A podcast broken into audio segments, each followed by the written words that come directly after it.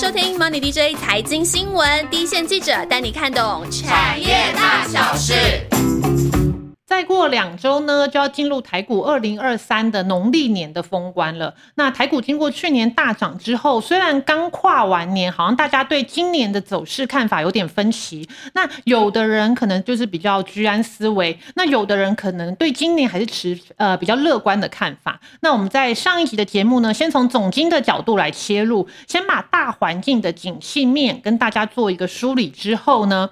下集相信听众更想知道个别产业是怎么来布局，怎么来观察指数的走势啊，然后怎么来观察个别产业的强弱度。那我们就先来欢迎本集的大来宾，永丰投顾的资深经理杨达康。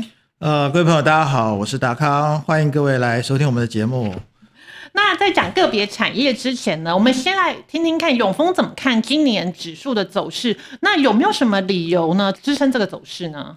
好，那呃，我们先来回顾一下呃去年哈这个行情啊。我想呃，如果从呃宏观的角度来看哈，那去年的行情大概是呈现呈现。啊，两波段的上涨。对，那第一波段呢，大概是延续二零二二年的年底的反弹哈。嗯那中间呢，其实还经过了 S V B 破产这个冲击啊。但是呢，接着呢又有呃 Chat GPT 的震撼啊。所以呢，台股呢啊，就是从这个去年的呃这个前年啊，二零二二年呢一路就涨到七月啊。对。来到第一波的高点。那不过呃，在七月份哈，大家对 AI 的热潮呢达到最高的时候呢，呃，这个呃第一波的行情就停止停止了哈。因为那时候黄仁勋来台湾的时候啊，对对对对对，那主要是 七月份时候呢，我想那一波呢最高点是在 Computex 那时候。啊，对对对，那呃主要还是呃在美国股市呢，主要是出现是在呃呃 NVIDIA 它的财报哈啊非常好哈，大家觉得哇这个确实太惊艳了。啊，对对对对。对。这个股市嘛，常常就这样子。你觉得，呃，这个利多呢出现的时候呢，大家太兴奋哈，往往就呃可能是短暂的一个高点的出现啊。那结果从七月以后呢，我看我想大家都经历过，经过三个月啊，这个回档整理。那这个回档整理，呃，我想对股市来说确实也不错哈。那其实背后的原因呢？呃，大家也许回顾一下的，呃，也许在产业上面其实找不到什么原因。对。呃，不过呢，大家看一下那个美国的资金行情，就会发现哈，其实在那段时间刚好是美国，呃，这个财政部缺钱啊。那因为在六月份呢，那个时候呢，呃，美国的债务来到上限哈。对。那这个时候呢，呃，这个美国的国会在六月底呃解除了僵局之后呢。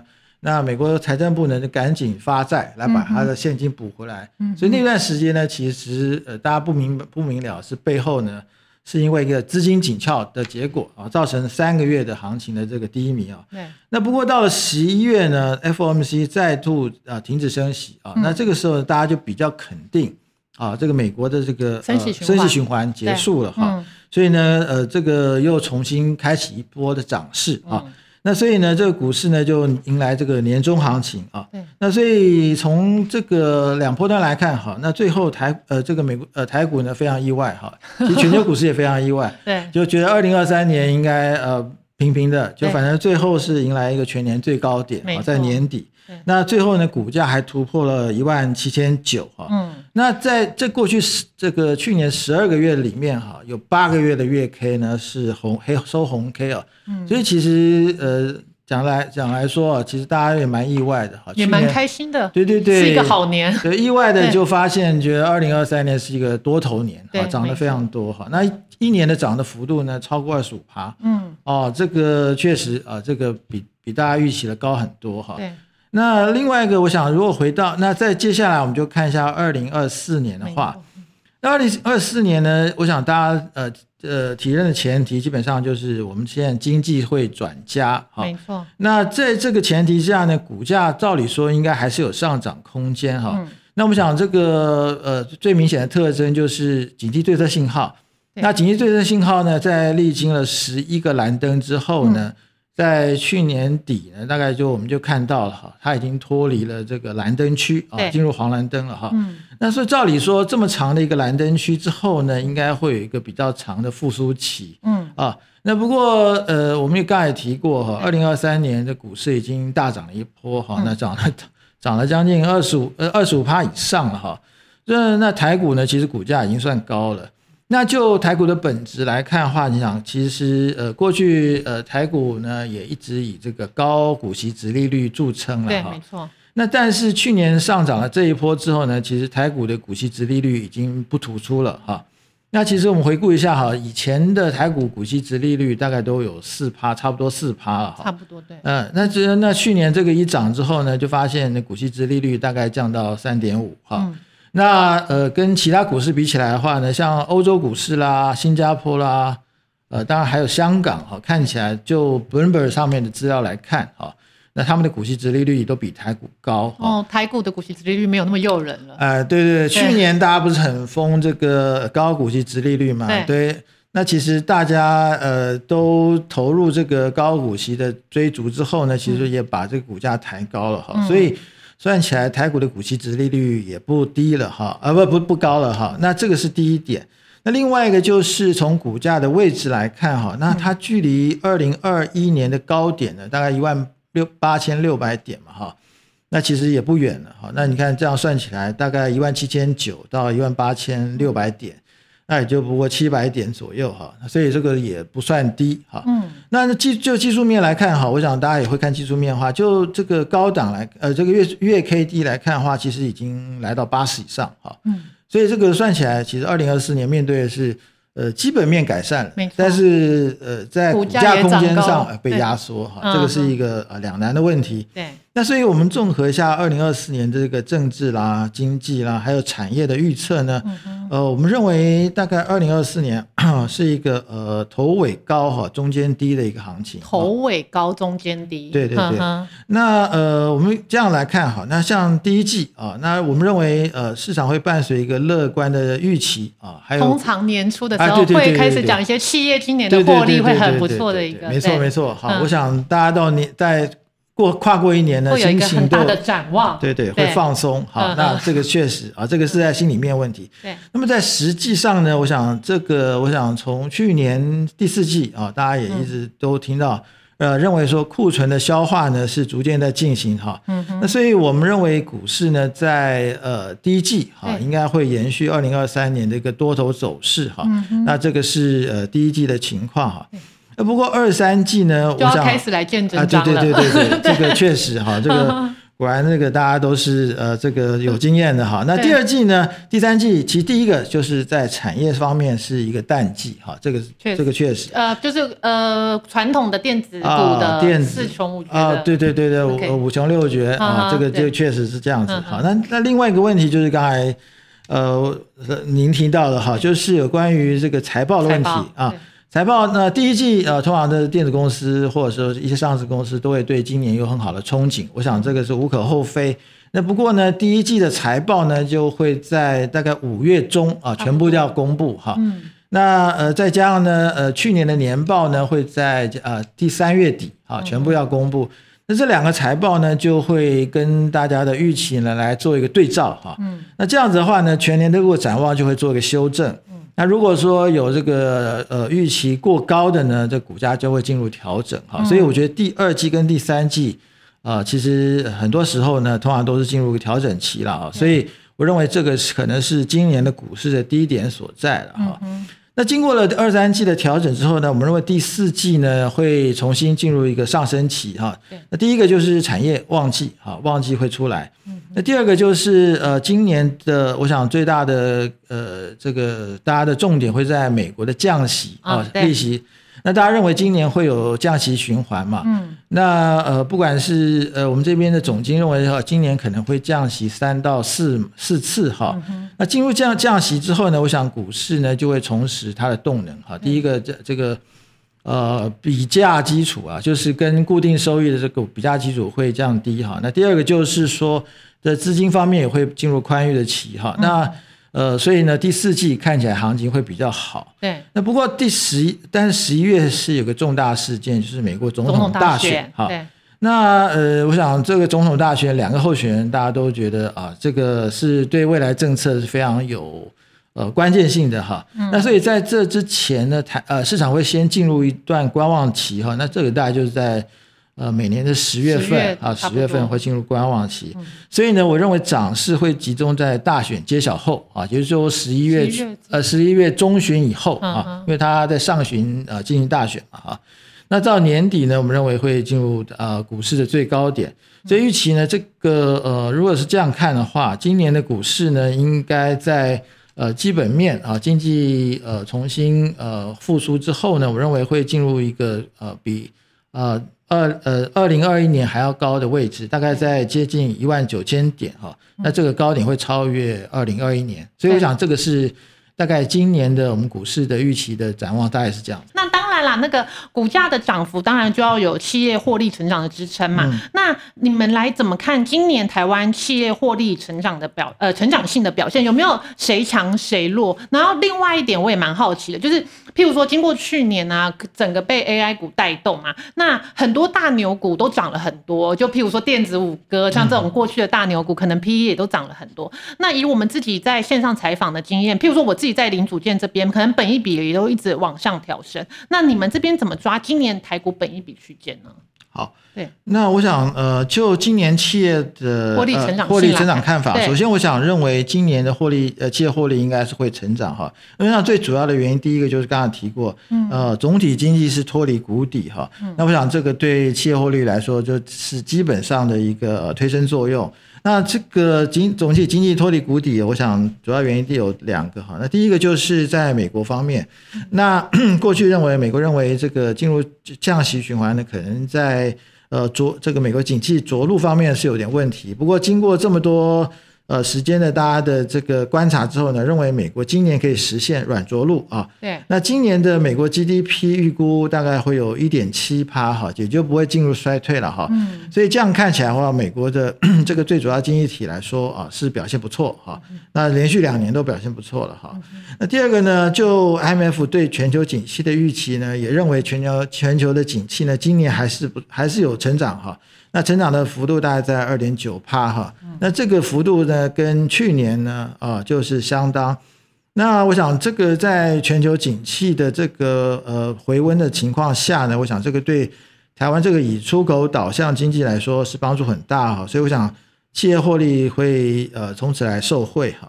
那第二个就台湾本身来看哈，那就台湾的这个呃消呃这个采购经理人指数来看，嗯，那呃采呃厂商已经去化库存一段时间了哈，那就出口订单的呃出口订单率来看哈，是基本上我们看到的资料来看，基本上是从通讯电子零组件部门是首先出现复苏，嗯，那我想 从去年的股市表现也可以看到哈，那台湾的呃经济基本上算是电子一枝独强 啊，对，那所以我想未来的状况应该也是状也是这个今年的状况也是这样子哈。那从数据上看也是这样，就通讯啊电子零组件部门是首先出现复苏。那我想今年的台湾的电子业还是能够最早感受到景气的春风了哈，所以就投资的选择部分来看，基本上应该还是以电子股为主为主啊。嗯哼，那如果说从产业的报告来看的话，那呃，今年我想全球半导体贸易统计这个呃 WSTS 啊预估啊，那今年呃半导体销售应该会由去年的年减十趴哈反弹到今年的年增十二趴。对啊，就半导体这个呃台湾最重要的产业来看哈，那全球环境也是在扩张哈。那如果说根据我们研究员对于呃这个业务呃这各公司的这个研究分析来看哈，那总合起来看，今年的呃呃这个企业获利哈，就是以上市公司来说，呃将会有大概十五趴的年增率哈。哇，那去感觉蛮不错呃的，对呃对对对对对，啊呃那相较于去年来说哈，去年去年的企业获利啊、呃当然很多呃年报还没有公布啊，那就我们的预估来看。啊，去年的呃企业获利年减大概三十趴啊。嗯，所以今年是一个比较大的反啊，弹，对对对对。对，那就过去股价的经验来看哈，那也可以发现，就是只要企业获利成长的话，基本上当年的股市表现都是正面的。嗯哼，啊，所以有这个呃企业获利成长的保证来看，我想呃今年的股价是上涨是呃基本上是没有问题的嗯啊。那另外就刚才呃您提到的有关于本一比部分哈，对本益比区间啊，对对对，那我想从呃这去年的表现来看，大家也发现，其实台湾的企业呃的股价的本一比是逐渐的在扩张提高啊，垫高哈。那特别是我想最最明显的族群就是在这个细制材部分啊，他们的呃本一比都来到呃非常高的这个水准哈，甚至于呃四十倍、三五十倍都有哈。那所以从这个地方看哈，我想大家呃。呃，这个地方也许会有两极化的呃呃情况发生，也就是说，呃，也许在电子股部分哈，大家对于本一笔的呃预期呢，或者说评估呢，不应该在呃囿于过去的一个经验哈，所以可以往上再呃提高一点哈，这样子在你投资上会比较得到空呃宽裕的空间。您说电子股还有在提升的可能？对对对对对啊，那也许。呃，我想在过去大家认为说啊，电子股本益比大概二十倍啦，哈，总的来看哈，大概是差不多了哈。对。那可能未来，我想其实其实以台湾的这个竞争力啊，跟这个股市的状况来看，嗯，其实这个本益比可以再往上提啊，这个是必须这样子。那至于说船展部分哈，我想呃，就去年的经验来看，我想大家。也许对他们来看，啊，这个呃还是维持过去的这个看法会比较好。嗯，所以呢，总的来看，我想基本上投资的经验上面还是。把重点放在呃电子产业，股，而且电子股的本益比还可以再往上往上修正。那船产的部分还是相对是看比较保守一点这样。对对对，嗯哼。那如果说就刚我们已经大概知道说电子船产分成两大区块区块大概的样貌会是怎么样？那在电子股的部分，你们有没有什么观察的亮点？除了 AI 之外，那大家都一直知道说 AI 一直都很热嘛，但可是很多可能位阶也都蛮高了。那除了在呃。AI 之外，还有没有什么其他可以留意的族群，或者是 AI 里面你们有没有什么次族群是哎不是那么主流的 AI 族群，是比较是次族群，大家可以观察一下的。好，那我想呃这样子的话，这样的话我们来谈一下哈，那就是第一个，我想。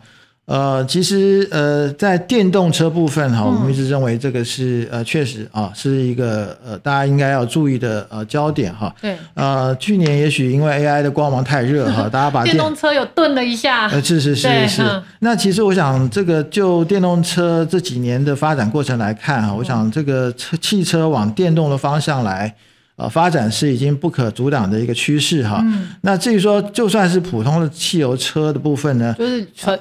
燃油车的部分，燃油车部分啊，它的电子的部分呢，也是一样哈，在不断的扩大哈。所以就电动车这个市场来看，我想基本上是有呃汽车电子来看是有长期的潜力哈。那我们预期呢，电呃汽车用电子部分哈，今年就可是就这个产业的节奏来看，我们的研究员部分的报告来看哈，基本上在上半年啊，会进入一个呃库存调整期啊，这也是说。其实，在过去疫情期间，大家发现哈，就是啊，对，缺车啊，然后呢，在车用的部分呢，呃，景气表现比较好哈。那这边变成大家在这个节奏上哈，那车用电子跟一般的电子就出现节奏上的一个差异哈。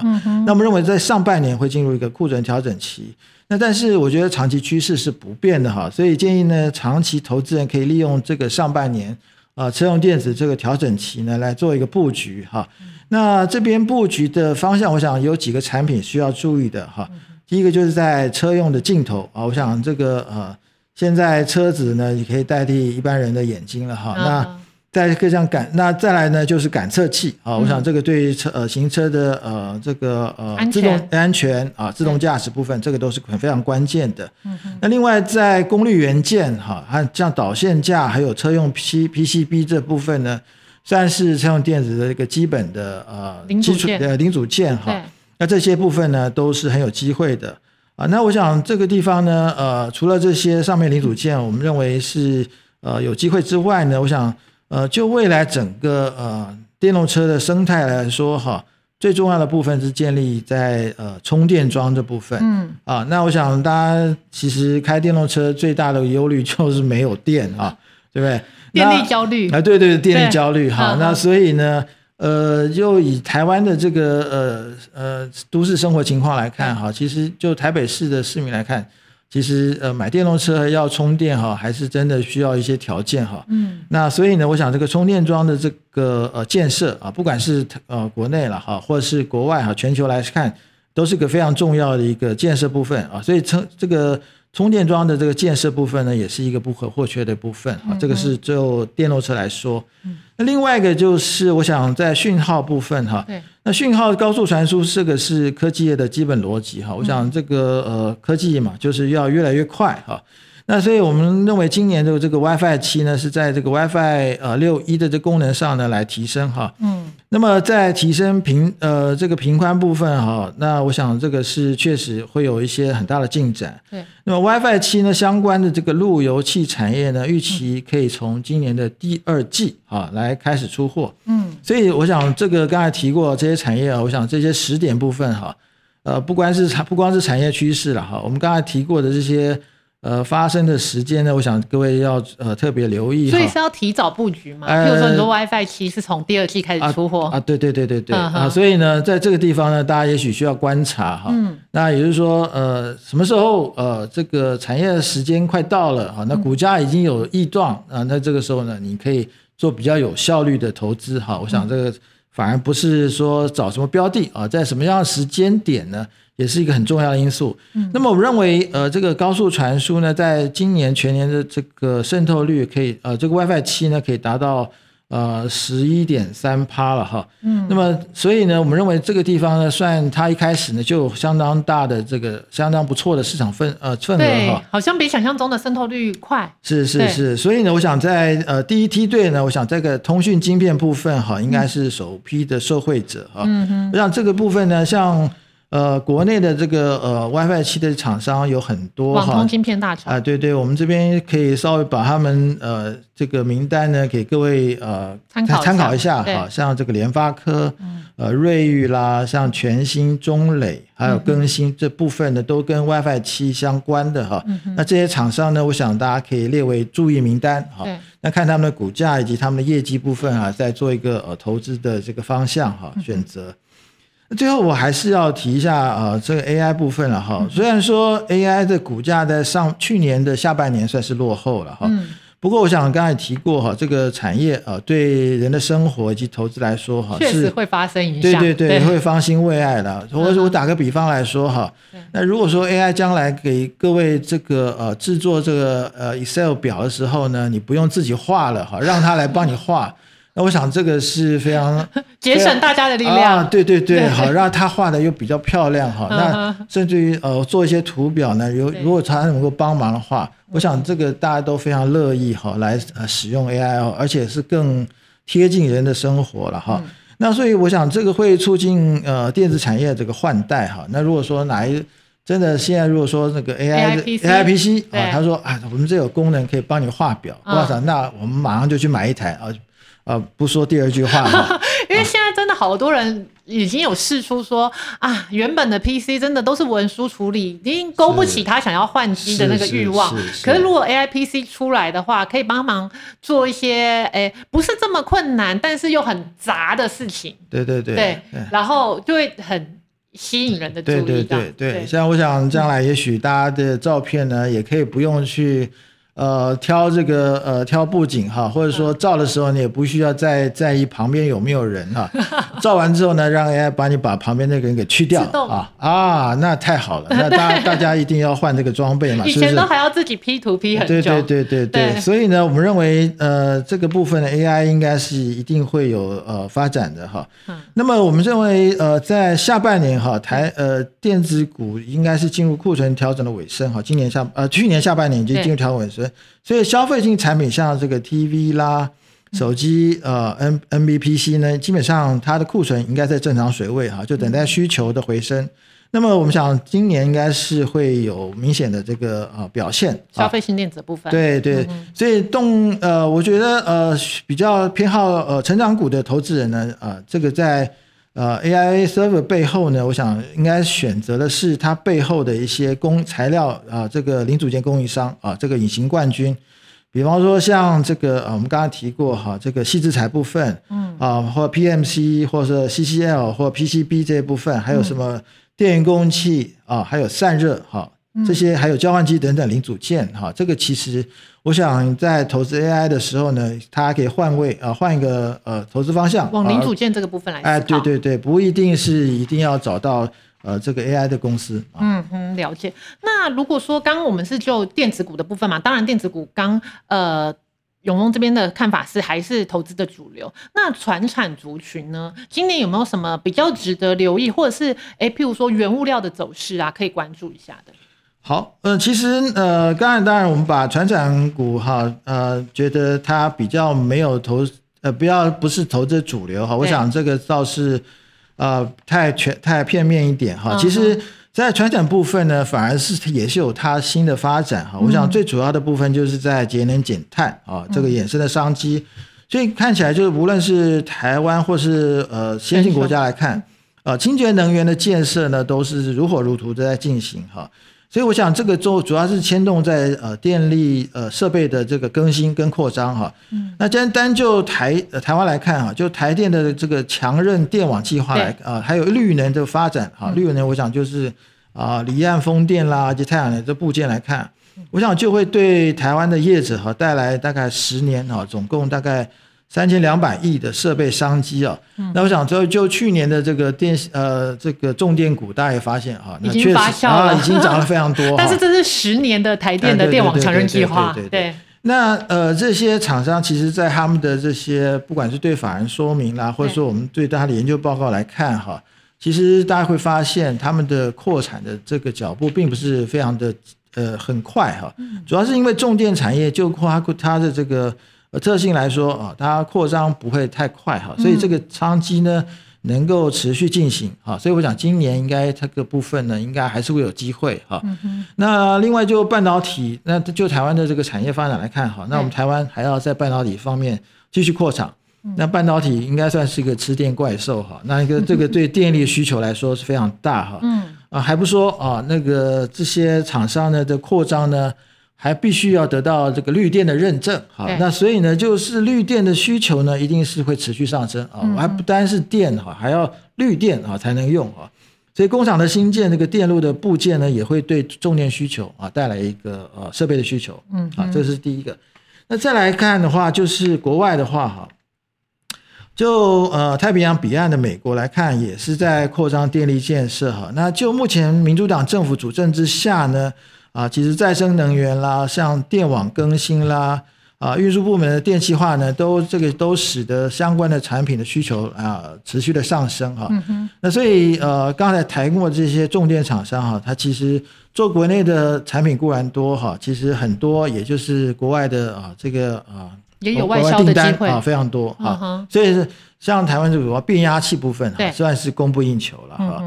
那我因此我想，这个就重点产业来看，其实大家也呃，重点产业一呃一谈呢，也就那么几家哈，所以 算起来算是一个寡占寡占竞争市场哈。嗯哼。所以重点产呃，我想重点产业他们的这内外销应该都会继续呃往上走啊，那获利也是往上的扩张哈。嗯哼。那么另外一个，我想呃，今年比较特别的呃，除了这个呃这个绿能啊这呃电力建设之外呢，我想比较特殊的事件就是。呃，今年夏季是二零二四年的巴黎奥运哈。对。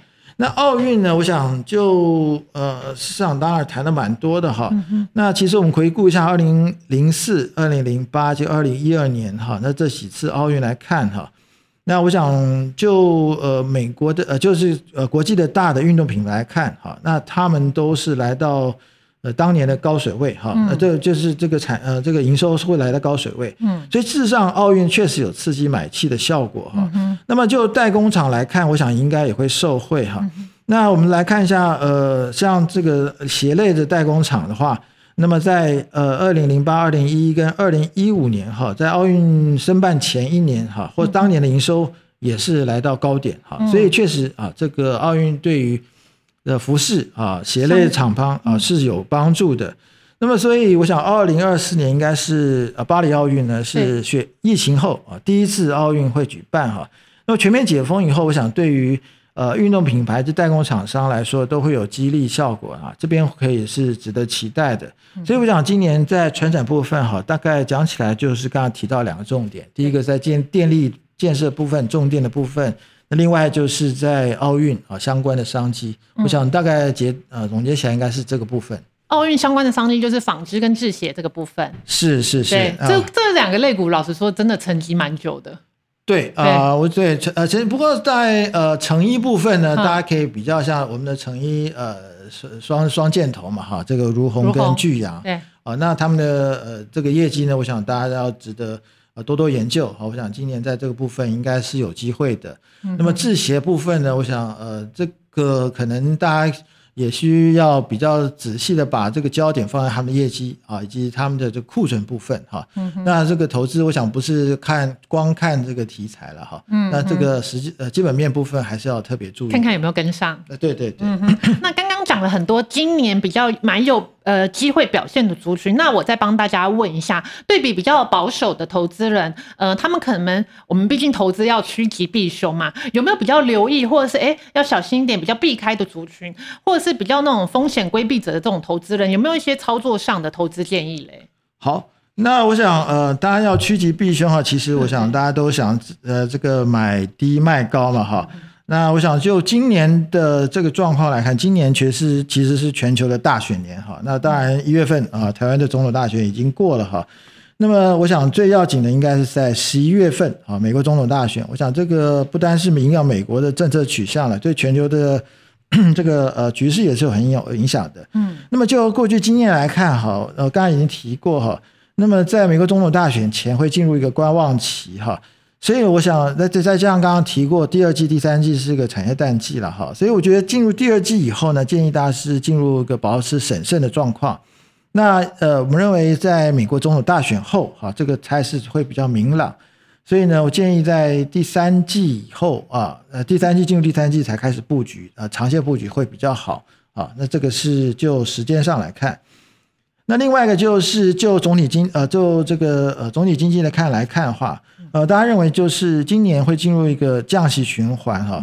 那么呃，不过去年呃股市已经涨那么多哈，所以市场对于这个宽松的利多基本上算是提前反映了一部分哈。所以呢，呃，我觉得呃这个如果真正降息落实的话哈，反而要保持冷静哈，这个容易出现震荡。比方说，假设我们在三月份的 FOMC 会议确实看到呃 在 FED 开始降息的话哈，那这个时候。倒是不要太呃兴奋啊，马上就冲进去啊！果然看到降息循环哈，这个这个是不可取的哈 啊！我们认为，我们预期呢，FED 会在今年会降息三码哈，那所以建议对于这个题材呢，保持冷静。呃，简单讲，我想在也许在第一次跟第二次哈这个降息呢，大家应该要保持冷静。那么第三次呢，呃，这个股过三巡哈，我们再来 再来进场会比较好哈。那让市场呢来吸收一下这个呃这个讯息的冲击哈，所以等到多轮降息啊确实比较尾声的时候，我们再进场会是比较好一点哈。所以我想这个在 总体部分，那么就产业部分呢，我想 需要一些耐心了哈。那刚才提过哈，AI 这个题材呢，我想大家都觉得它是潜力无穷哈。那不过股价表现呢，我想这个比较受市场情绪的牵动啊，呃，有时候在这个热情啊，有时候又失望哈，这个 互相摆荡哈。所以去年下下半年，基本上我想大家对于 AI 来说，确实已经经历过一段的这个洗礼哈。对。但其实我觉得杀手级产品的应用呢，还是要有杀手级的应用哈。嗯。所以我想呃。回顾过去的例子，大家可以发现，其实像手机哈，智慧型手机也是早期呃刚出来的时候，大家觉得啊这一片啊非常看好，结果呢大家就预期过头哈，那就会失望。那所以我想这个部分呢，我想 AI 呢也是要这样子来看哈。所以就今年的产业展望来看，我想基本上呃其实应该大家等待市场的影响哈，不要去呃呃追逐这个热呃这个热这个热度了哈。比方说像。CES 展布后，呃，过后呢，我想会进入呃这个第一季的呃末这个行情的末端哈。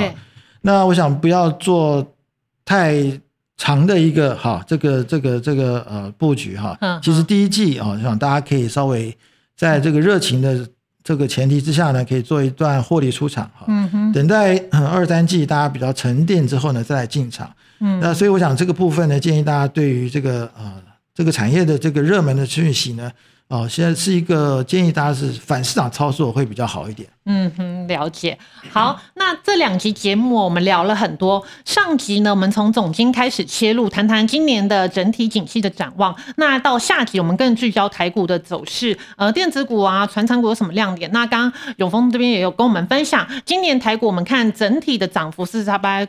呃，指数是差不多可以走到一万九千这个部分，然后会是头尾高、中间低的一个局面。那电子股的部分呢，除了 AI 之外呢，还是看好呃电动车、高速传输这个部分。那船产的部分也可以持续关注重电，然后因为呃奥运所带来的呃纺织还有制鞋这个部分。另外呢，还有一些趋吉避凶的一些策略，譬如说降息的时候不要一下就马上太照进啊。然后当然还要关注美国总统大选这个部分，可能会带。带来的一些风险，那希望大家在马上要进入台股封关、迎接长假后的新年度的投资策略布局时有一些帮助。那接下来就进入我们回复留言时间啦。这次留言有一个对我们的灵魂拷问哦，是听众阿姆斯特丹问我们要怎么样的特质或者是能力才有机会成为财经记者？嗯，这个可能没有什么标准答案，因为就我们同事们来说，真的是什么个性都有。那如果就背景，好像也不一定是传播或者是新闻科系毕业哦。但我想，毕竟我们还是有一定的采访工作是需要面对面，然后跟人沟通，所以我自己是觉得，如果是太社恐或是不喜欢跟人接触的，可能会有一点辛苦哦。那另外呢，当然就是要对产业研究啊，对投资有热情，那对新科技要有好奇心，那对数字可能也要有一定程度的敏感度。另外，就是因为其实现在媒体越来越多样化嘛，像我们 Money DJ 现在也不是只有文字。的新闻，就譬如说现在大家听到的 podcast，那我们还有做很多影音的采访，像 DJ 咖啡或者是 CEO 的采访，那不同的平台可能需要学习的东西也会一直叠加上来，这些可能也会变成记者需要具备的能力之一。那这是我自己个人的想法啦，没有一个统一的答案，希望给你参考。那另外一个听众呢，就是 King of Sula，谢谢你的五星推报留言，你说我们的节目讲解的产业的方式是浅显易懂，那感谢主持人跟来宾的用心，谢谢你有看出我们的用心哦。说真的，每次我们 Podcast 团队在开会的时候，都有种大家真的都好烧脑，在想如何在二三十分钟的时间内要给大家更好的内容。那也希望大家多给我们一些反馈，让我们新的一年可以做得更好哦。那最后呢，还要跟大家提醒一下，下周二因为是台股封关前的最后一周嘛，所以我们下周二的节目将会是一个特别企划，也是我们制作团队真的再度绞尽脑汁的封关前压箱宝。那在这边呢，要先卖个关子，下周二不要忘了准时收听。那我们就下周见啦，拜拜。